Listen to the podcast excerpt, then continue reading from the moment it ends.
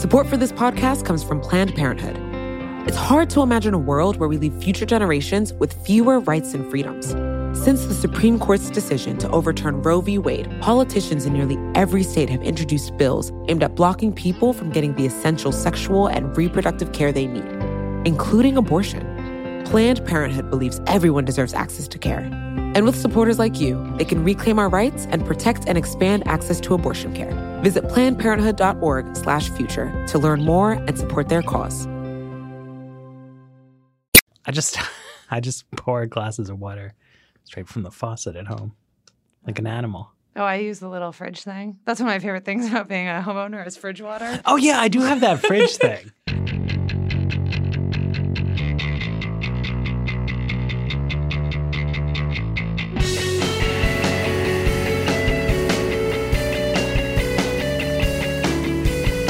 Hello, welcome to another episode of the Weeds on the Vox Media Podcast Network. I'm Matthew Yglesias here with Ezra Klein and Sarah Kliff. Uh, we're going to talk about a, a pretty good uh, new new white paper about Facebook. Uh, but first, we, we want to talk about a, a meaty policy debate has finally gotten center stage in Democratic Party circles, maybe in a slightly confused way. Uh, so, Sarah, uh, can you let us know like what's what's happening? How's it? We're we're talking healthcare again. So there has been Every time I try to get out.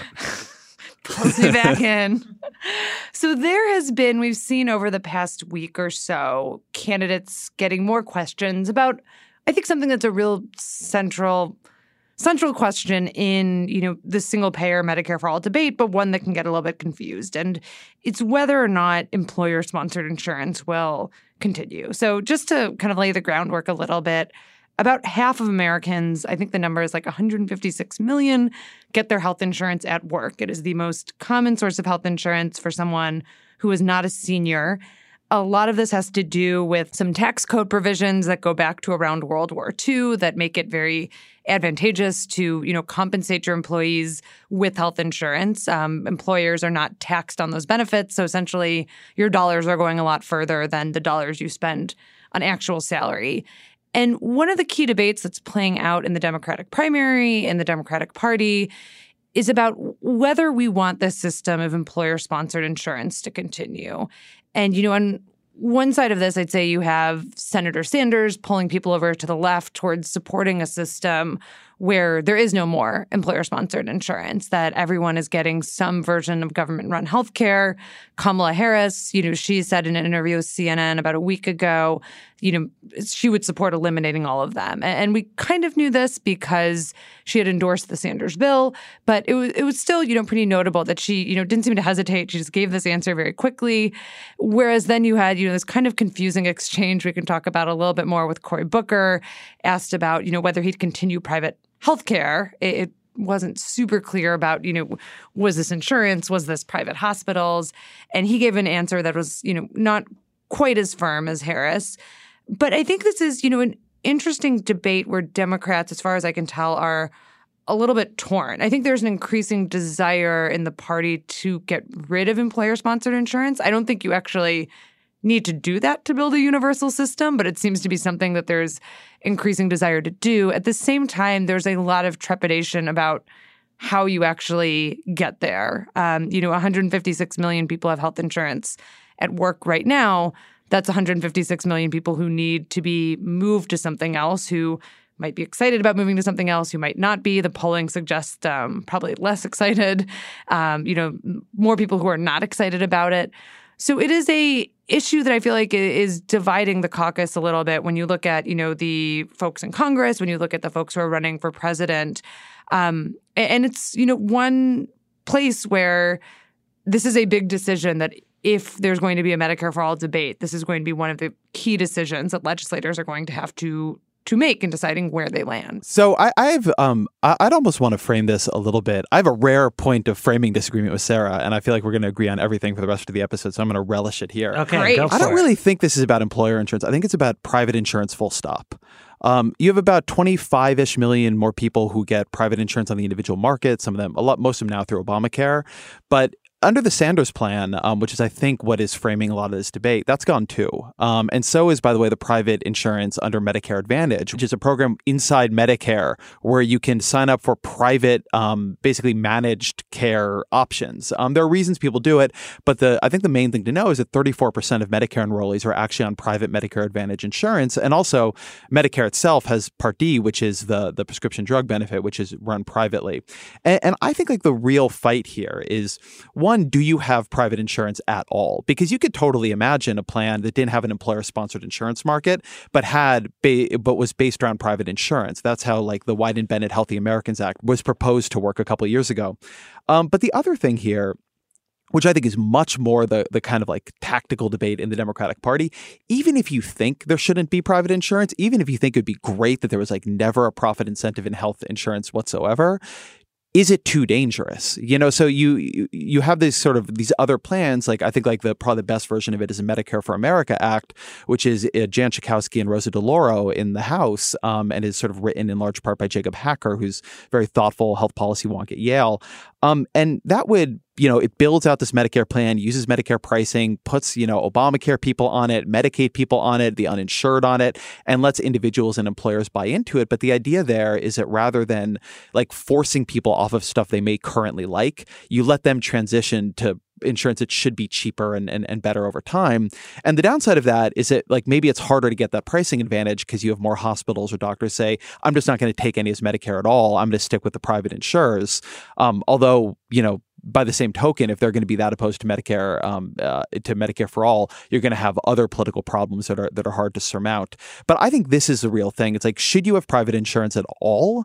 And um, even if you don't want to have private insurance, are, is it really plausible to go to 180 million Americans, or even more if you think of people who like Medicaid and Medicare Advantage, and say to them, "We're going to take what you have, and you have to trust us, and what we're going to put in its place will be better." I don't think that this is about any of those things or like anything at all.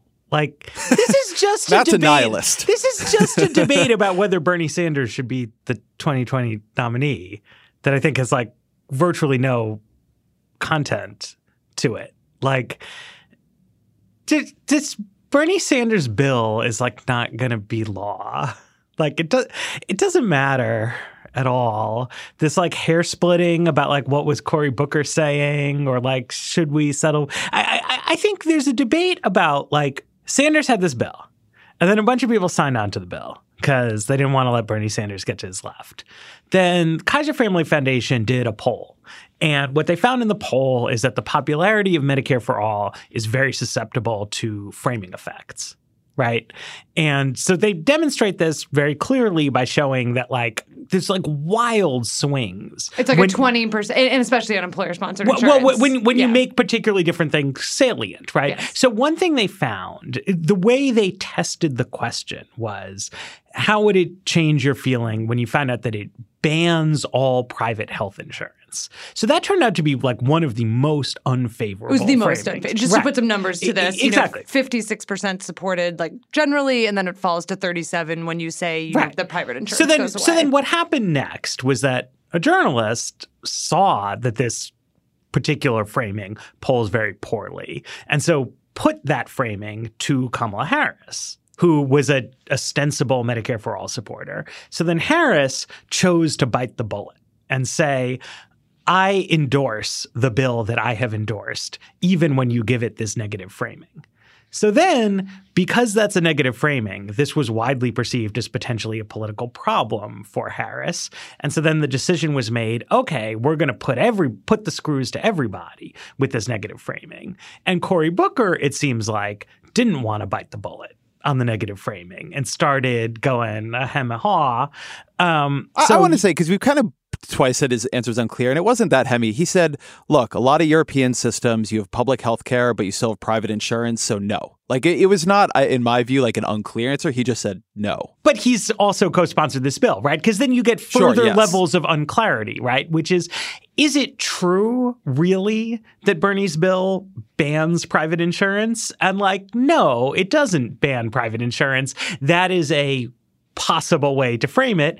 Uh, wh- what it does is it says the exact way the Canadian system does, right? Like there's a government insurance plan that everybody is enrolled in. There is no ability to opt out of the government insurance plan, and private companies cannot offer duplicative coverage, right? So it also is the case that Bernie's vision in the bill is extraordinarily expansive. So it's very hard to see what niche would be left for private right, insurance. So like in Canada, they don't cover dental, prescription drugs, or vision. So Right. that's where you usually get your private Yes, coverage. yes, and yes. Sanders Care, all of that's part I of the mean, in plan. theory, right? I mean, then, but if you're In the current but, but if you're thinking, right, if you want to like understand the world, like how does the world work? The fact is, is that like there is no provision of that law that says private health insurance is now illegal. Y- you know what I mean?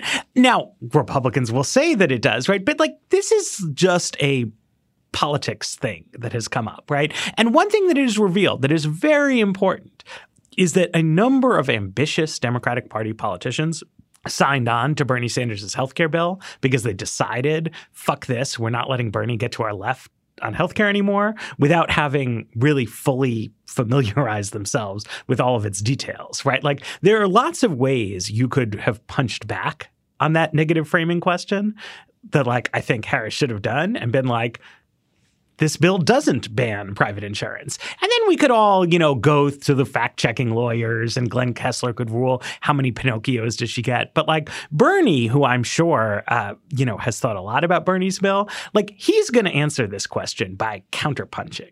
He's going to say he doesn't think people love Cigna. And like, it's true. Cigna has a very low rating. And he's going to say this is the richest country and we should guarantee health insurance for everybody as a matter of right. And when people like really try to nail him down, like he just won't let himself get nailed down. And it showed, I think, like a certain level of unpreparedness and amateurishness on the part of Harris's campaign there.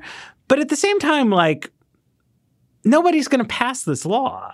So, like, who cares, right? Like, if your number one concern in life is will private health insurance be banned in 2021 by the new Democratic president, like, the answer is no. Like, that is not going to happen. If you're fanatically committed to electing a president who will ban it, like, you're out of luck. If you're really worried that the president is going to ban it, like, I got great news for you. Because, like, none of that is going to to happen. So, like, who cares? Uh, like, So I, I mean, I, I do not take quite a nihilist approach to this debate. Word. I think it is shaping where I think it is notable that Democrats, even after the Affordable Care Act debate, have decided like this is the thing they want to invest a lot of policy energy in. And I think Right. one of the things we've talked about in this show before is that prioritization matters a lot. And like what you are seeing right now, I think, is a prioritization of healthcare and like a one of the things that's been really notable to me over the past two years has been this real proliferation of plans in Congress from liberal think tanks like CAP and Urban Institute. Um, you know, Dylan Scott and I did this big piece at the beginning of the year looking at these eight different plans to get to that expand public coverage in some way.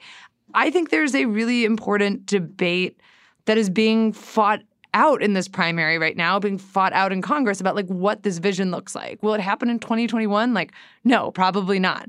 What happened in like 2030? I don't know, maybe. But like this is the discussion that precedes, you know, figuring out like which of these eight plans that Dylan and I wrote about, which is the one that they want to, you know, ultimately get behind. But this is this is what what is exactly frustrating me about it. Like I think the prioritization issue is so important, right?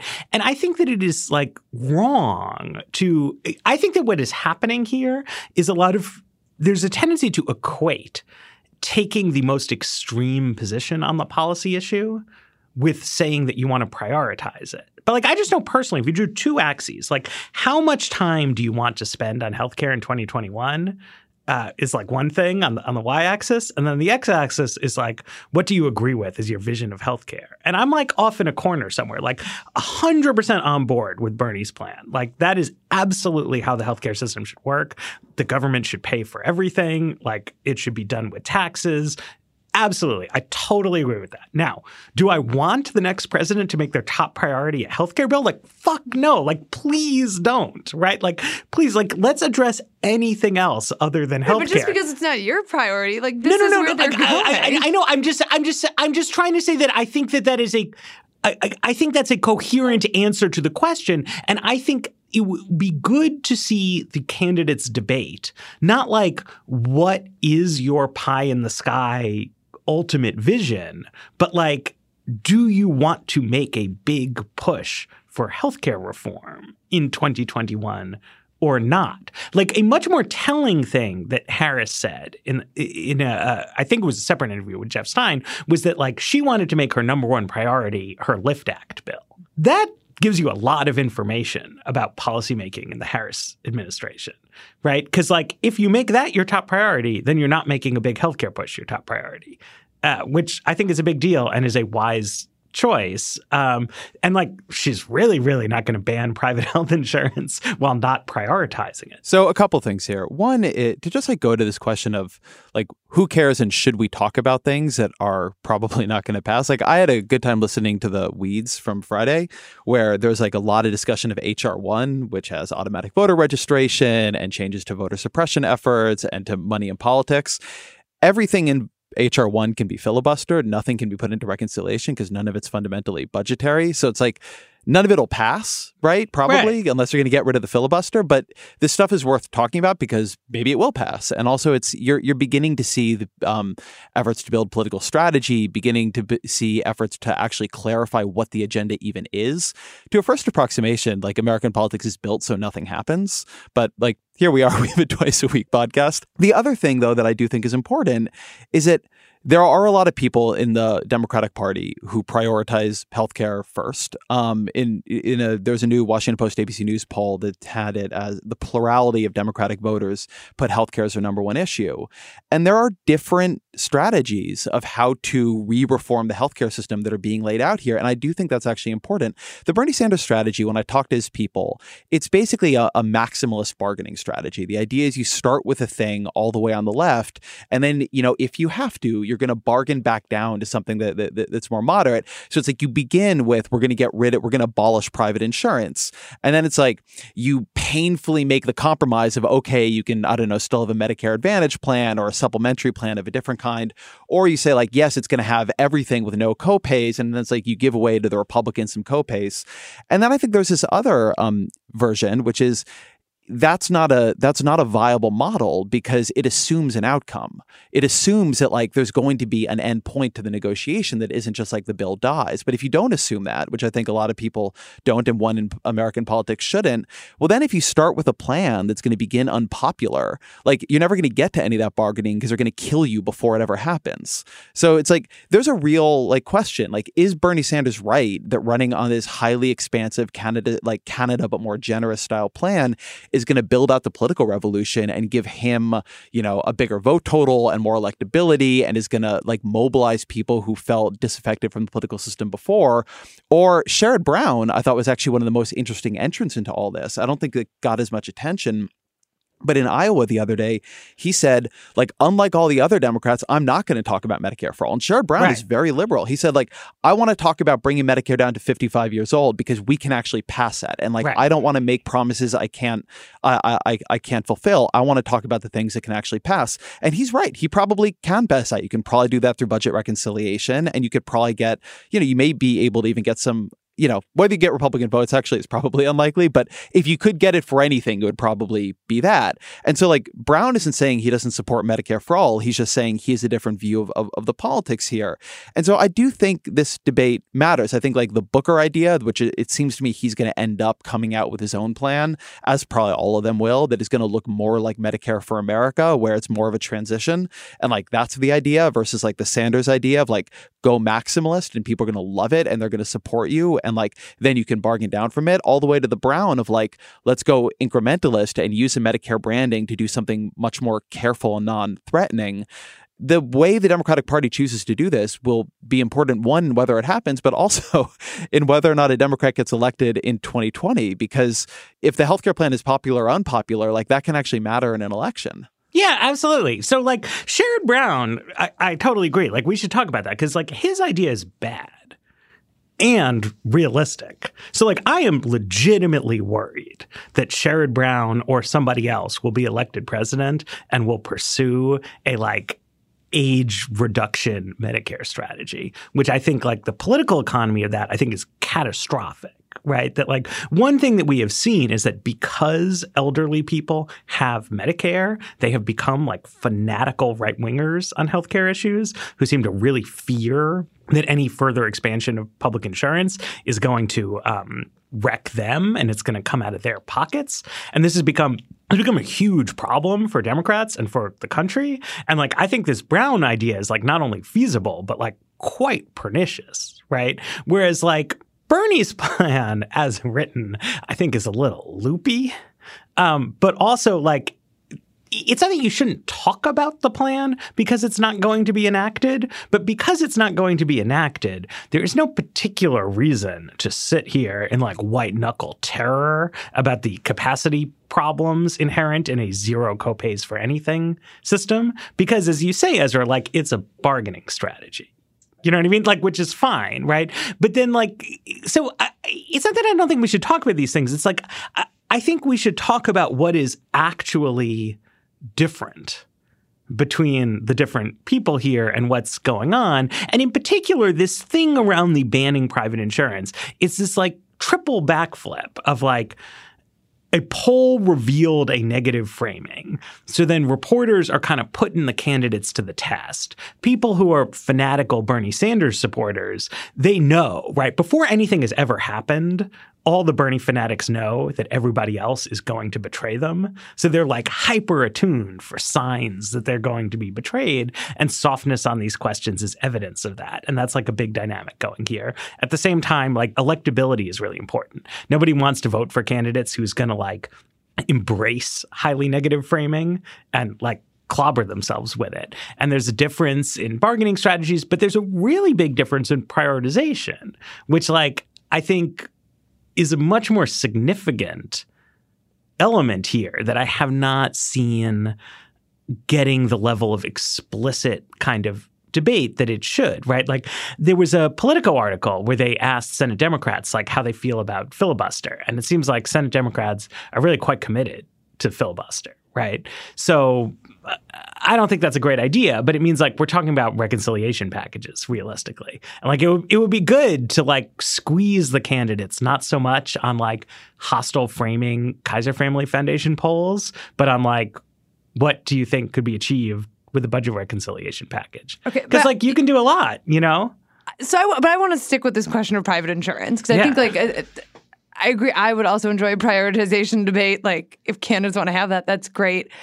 But I, I want to talk a little bit about how we structure healthcare systems because Sure. like that is what I was interested in doing coming into this episode of the Weeds. And I think one of the things that's become a little, you know, difficult to tell in this debate in this debate is that uh, universal coverage in a way has gotten equated with government sponsored healthcare. And I think that's because of our proximity to Canada, because of how similar the Sanders plan looks to a Canadian healthcare system, that it, it's kind of become ingrained in the conversation that, you know, oh, if we're going to do universal coverage, if we're going to get everyone into health insurance, then we'll do what Canada does. And, you know, we'll have the country, or in the case of Canada, each province is going to run a healthcare plan. There will be no private plans that can compete with the healthcare plan. And that's the way we are going to get low prices. The government is going to set them.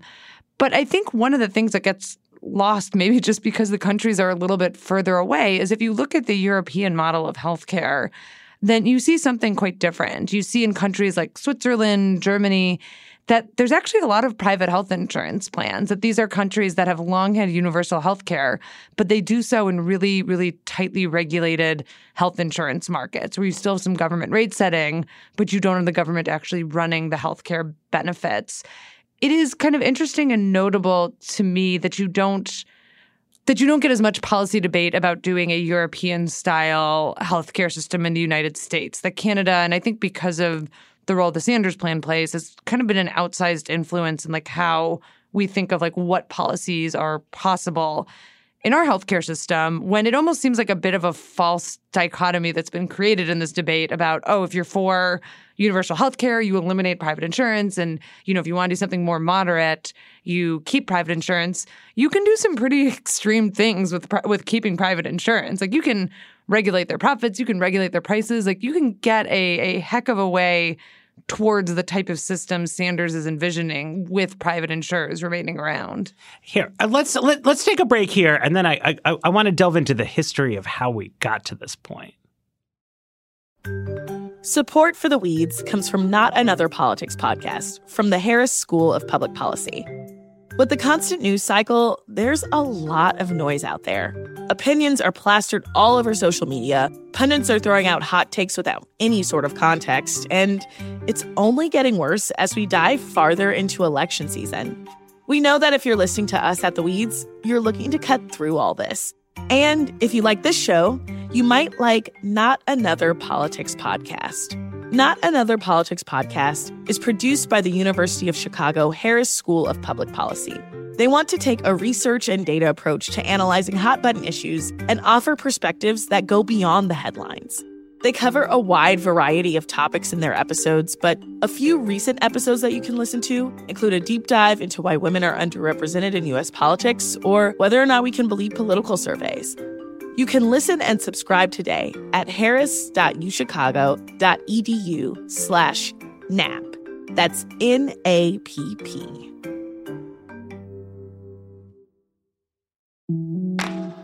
Support for the weeds comes from Burrow. Okay, are you ready for the understatement of the century? Buying furniture can be frustrating. You end up visiting a bunch of stores searching aimlessly for the right pieces to match your home, then spend hours trying to get those pieces together, or together again if you got it wrong the first time. And that's even if you were able to get it through the door. Burrow is a furniture company that wants to make the whole thing easier. Burrow's new Dune line features a contemporary yet timeless look inspired by the craftsmanship of classic mid century construction.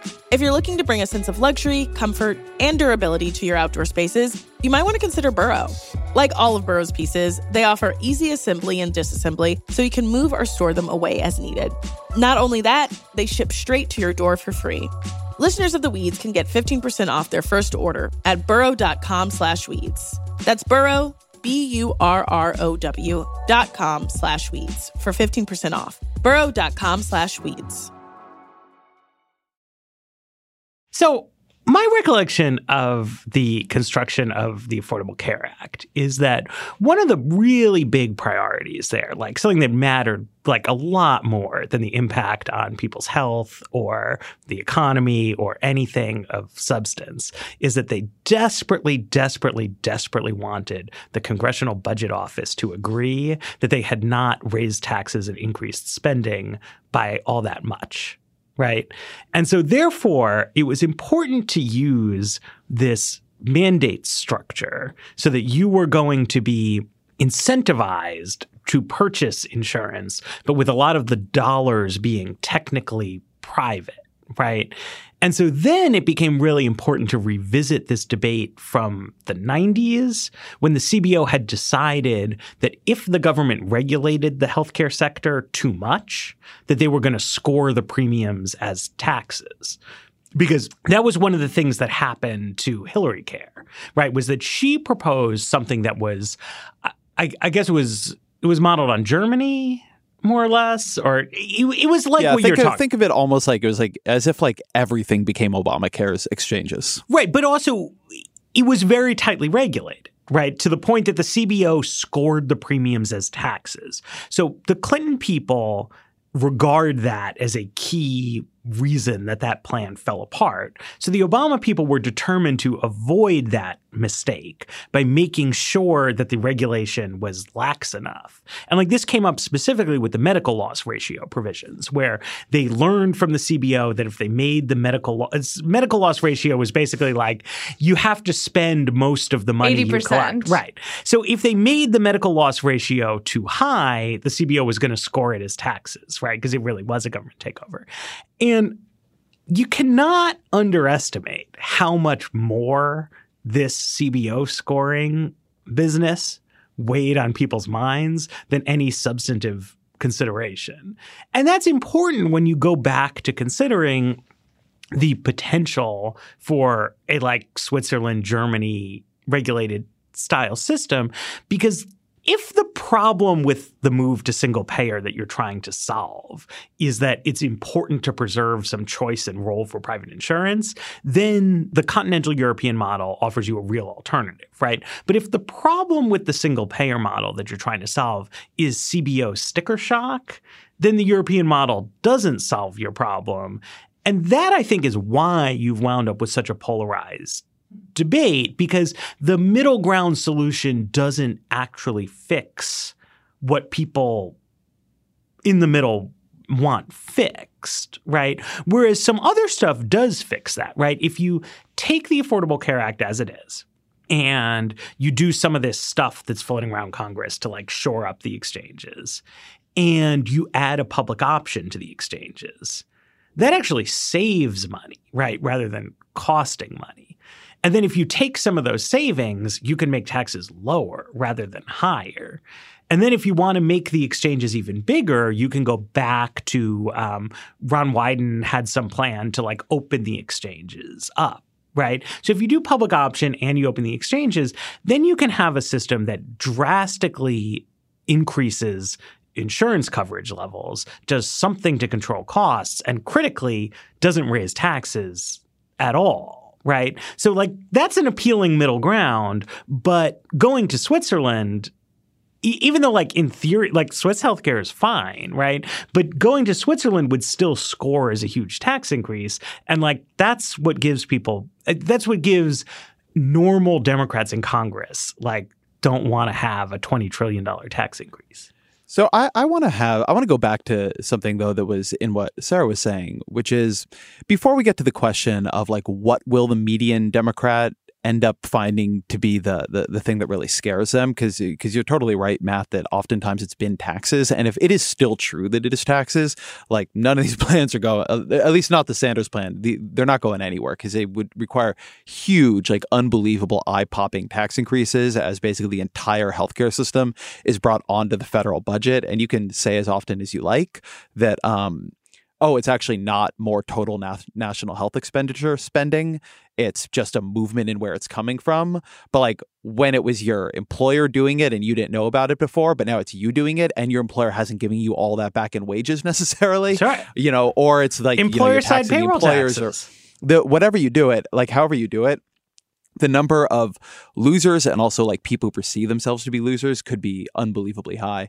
But I actually I think there's like an interesting question here, which is ideally if you you know if you assume that the rate setting is the same in both systems right the amount of the, the pricing people are paying is the same in both systems which it can be. You don't need it to only be the government providing insurance for it to be the government setting prices as the system sarah's talking about show.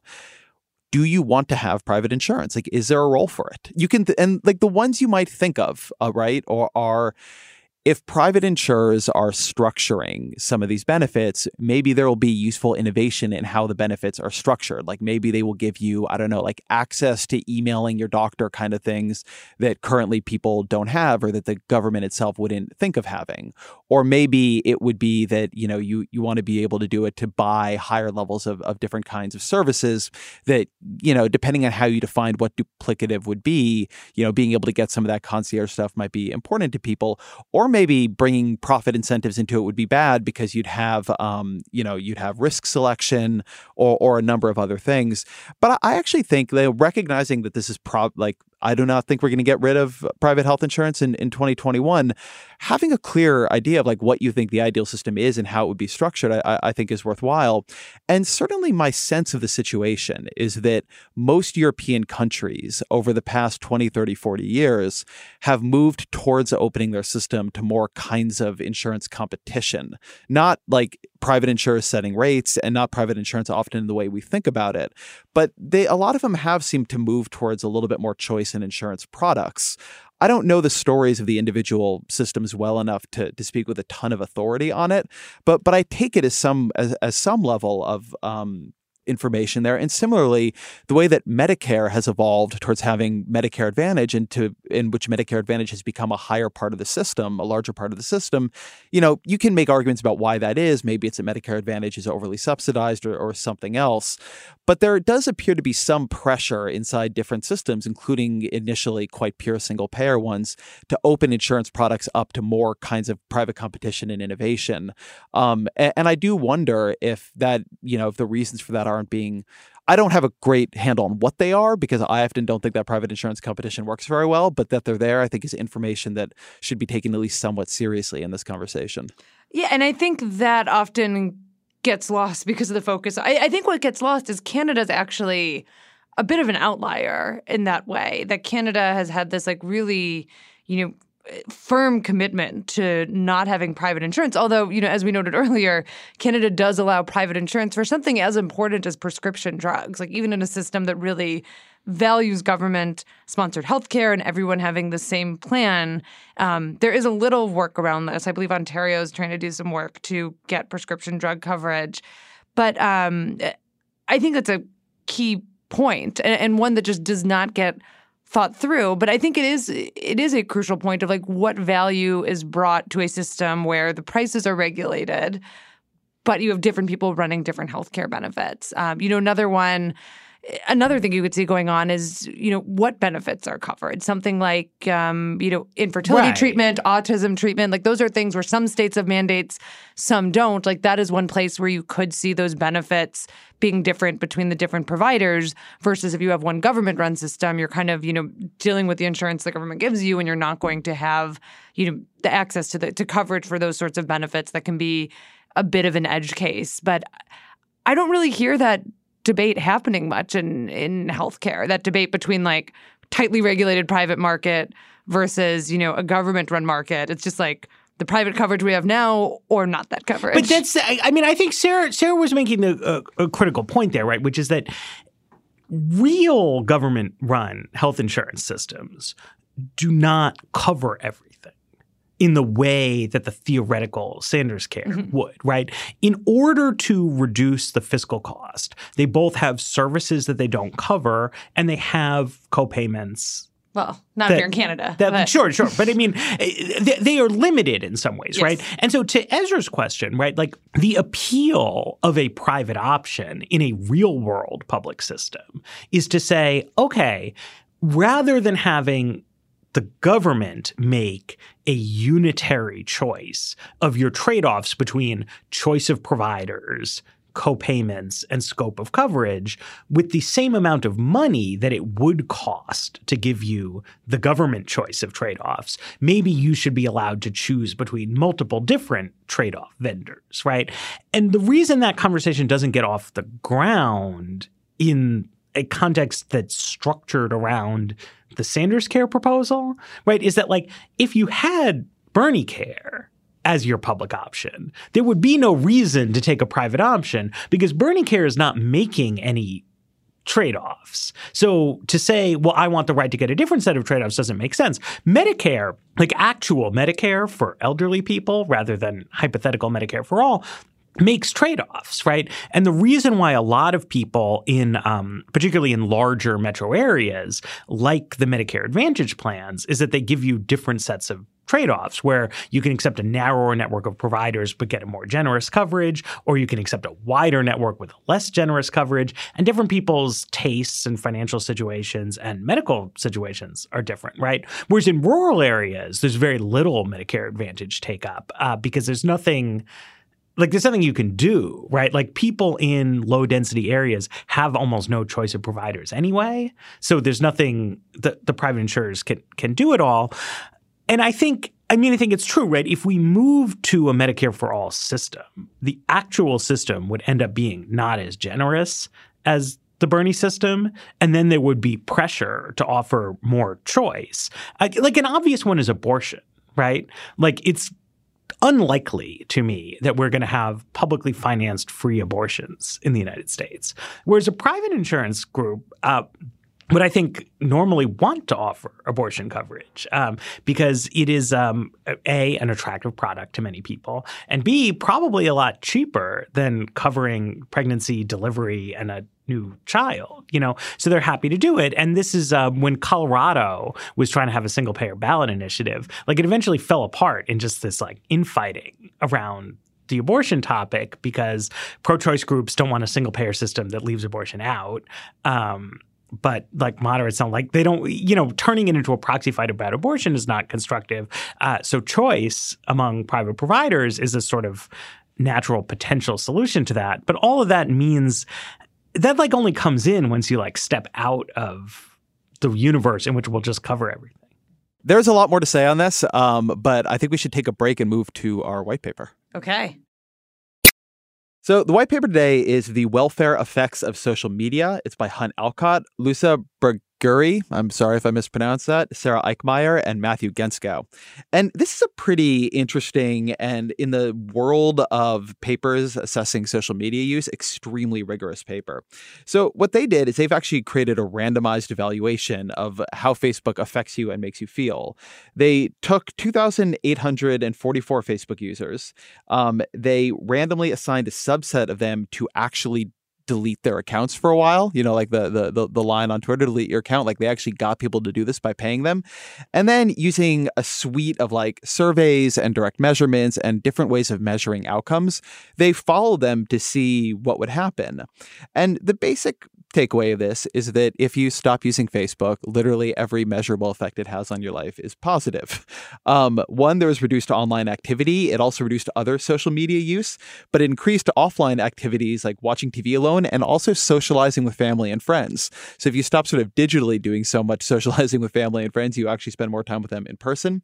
Um, it reduced both factual news knowledge and political polarization. You saw less. Um, you, you you you like knew a little bit less about the news and you were less polarized about it, it increased subjective well-being, increased how good people felt. And then this was the most interesting.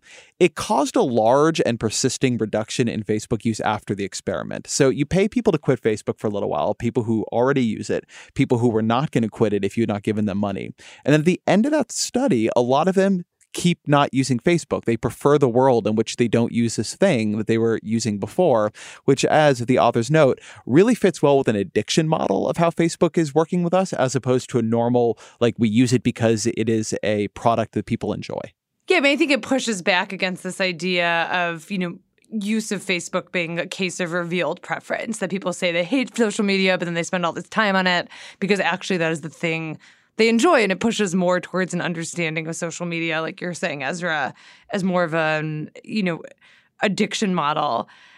I think it raises i mean for me it kind of like raises this interesting question of like where does it leave us? Like you could almost you know with if we're like actually seeing health gains like people are feeling better. Like does this fall in a weird case of public health intervention where like this is something you would want to promulgate in some way, not just for a randomized trial, but like literally giving people money to quit social media because you feel like that is part of the greater good. Um, it left me with a bit of a, you know, where to where to take this from here, but definitely making me think like this is not a case of revealed preference. I, the other thing that really jumped out at me is the um, lowered news consumption. I thought that was pretty yeah. interesting. I think it surprised me the most. I would have thought if you quit Facebook, you would have found your news el- elsewhere. Um, but it actually reminded me a little bit, you know, this summer when I was out on maternity leave. Um, I wasn't really using social media. I was just super busy trying to keep a tiny human alive.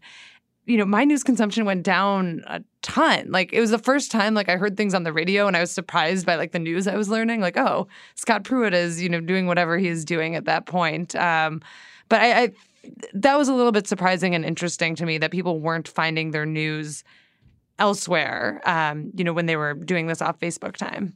Yeah, I mean, uh, I think, you know, the, the numbers on what is sort of crowded in by limiting people's Facebook are interesting and telling, right? Because I think with anything that happens on the internet that people say is terrible, um, it usually is terrible, but the optimistic case is always, well, it's crowding out television because television is more terrible than terrible things on the internet, like whatever it is, like fake news, all everything is worse on on television. Uh, but what you're saying in this study is that like while um, making people not use Facebook did crowd in extra television watching, like it also crowded in uh, extra socializing and extra exercising, and I think. Um, I don't know. I think it's relatively uncontroversial to claim that like most people's well-being would be better off in the long term if they did more in person socializing and more um, physical activity um, and a little television is like a, a, small price to pay for that. Um, I'm always like the Facebook critic, so to give them a break here for once, it does seem like almost just a generic internet kind of thing, right? That it's like there's only 24 hours in the day. We're not obtaining like technologies that let us go without sleeping. Uh, people need to work to live right? So it's like you just like put more stuff on the like entertainment options bus and this is kind of what you get. It's just kind of not great, right? Like to have so much of the innovation and progress and like we've made billions of dollars stuff happening just specifically in the entertainment zone is like maybe not actually great for people's lives, right? Like, I don't know that anybody says, like, you know, it's a joke. So, like, what do you look back on your deathbed? And it's like, do, do you ever, like, wish you'd rewatched more classic uh, television series on Netflix? Like, I don't know, right? Um, or like scrolled more through Facebook, right? It's a it's a striking paradigm that like we've made so much progress in ways to waste time. Uh, I think two two things about that that I think are interesting. One is that I completely agree with your your broad point there that we're sort of seeing you know just an effect on semi-addictive entertainment just in general. Like if you paid people to quit video games you might see similar numbers among people who play a lot of video games. But where, where i do think it's interesting one i think the political polarization finding is interesting. I mean not because it's shocking just because like you know it backs up what people have thought but something facebook has argued against. Similarly by the way the the the, the paper finds that there's not a difference in subjective well-being between people who are using it passively, which is to say, like scrolling through the news feed looking at stuff, and people using it actively, so clicking like and leaving comments. Facebook has said that the latter does improve well being, and, and, and this paper finds it doesn't. But I think of the big picture of this paper as being here we have this communications platform that has begun to reshape almost everything in society. It's reshaping journalism, it's reshaping politics, it's reshaping how we communicate with each other, it's reshaping how we feel, it's reshaping how particularly younger people um, develop their identities and how they rate like how they're doing as a social human being and actor. And it just doesn't appear to be a good platform, right? Like all this is happening on top of a structure that if you take the structure out of people's lives, they seem a little bit happier. And there's not a lot you can do about this exactly, but it's bad. It's like bad if we are kind of rushing towards, um, you know, having one of the really foundational technologies be a technology that is on net bad for people. And it's not unbelievably bad for people, right? I, I want to note that the magnitudes in this paper are not unbelievably shocking or, or anything else. But even to, to what you were saying, Matt, and I recognize people are saying this about TV, and they may have been right about TV, right? Like maybe the critics were just right about all of this stuff. But I'm not even sure Facebook's better than TV in the sense that I think there's probably a long term cost towards a kind of like constant context switching and like rapid attentional distraction and like you know I, I find it increasingly harder to like sit down and watch a movie um which you know seems ridiculous uh but i think it's because i'm like increasingly used to to ever smaller information. So i don't take the results of this study as saying that facebook is like unbelievably bad in any individual case but what i do take it as suggesting is that we are building an awful lot of our society around um, just kind of passively accepting that everything now needs to be constructed on top of a technology that does not appear to be good for us or to make us happier. Yeah. And well, to just add on to that, like, a natural thing in the regulatory debate, like a regulatory debate about any industry, is like, yeah, that sounds good, but you might just like deflate the product as a whole, right? And like, I think just what we see in these studies is that like we shouldn't think of social media companies anymore as these like promising delicate flowers that we're afraid will be killed by our, you know, overstretching arm. They're more like those like terrible weeds you know, that like just grow relentlessly everywhere. And if you can keep them away, if you can like rein them in from the most problematic areas, like even if there are some unintended consequences, like that's probably fine. Like they do a really good job of getting people addicted to like screwing around on their phone, and that's not good. What is good is screwing around with your podcasting. I'm not doing it. You don't have to join the Weeds Facebook group this week. It's okay. Uh, well, look, as long as you're addicted to Facebook, you may as well join the Weeds Facebook group. Uh, it's probably healthier, but really, you know, like uh, see see if other Weeds Facebook group members live in your town. Hang out in person. Yeah. Talk about politics and policy that matters. Uh, walk or jog to the destination. Bicycle. Listen There's to your lots of- podcasts. Lots of good ways. Um, yes, and get out of the house and listen to podcasts. All the Vox Media podcasts. Um, I, am going to plug uh, the Ezra Klein show. I love the Kate Manne episode. Uh, she Oh, wrote good. A great, Thank she you. wrote a great book, uh, but she's uh, it, it was a really enlightening interview. I think it shed light on, on a ton of stuff. People should check that out. Um, but all Vox Media Network podcasts, really. And I've got Ralph Nader out today. Oh my God, that's that's triggering for me. I don't think I can listen to that. listen to the Kate Manne one instead. Um, and thanks, as always, to our producer, uh, Jeffrey Geld, and the Weeds will return on Friday.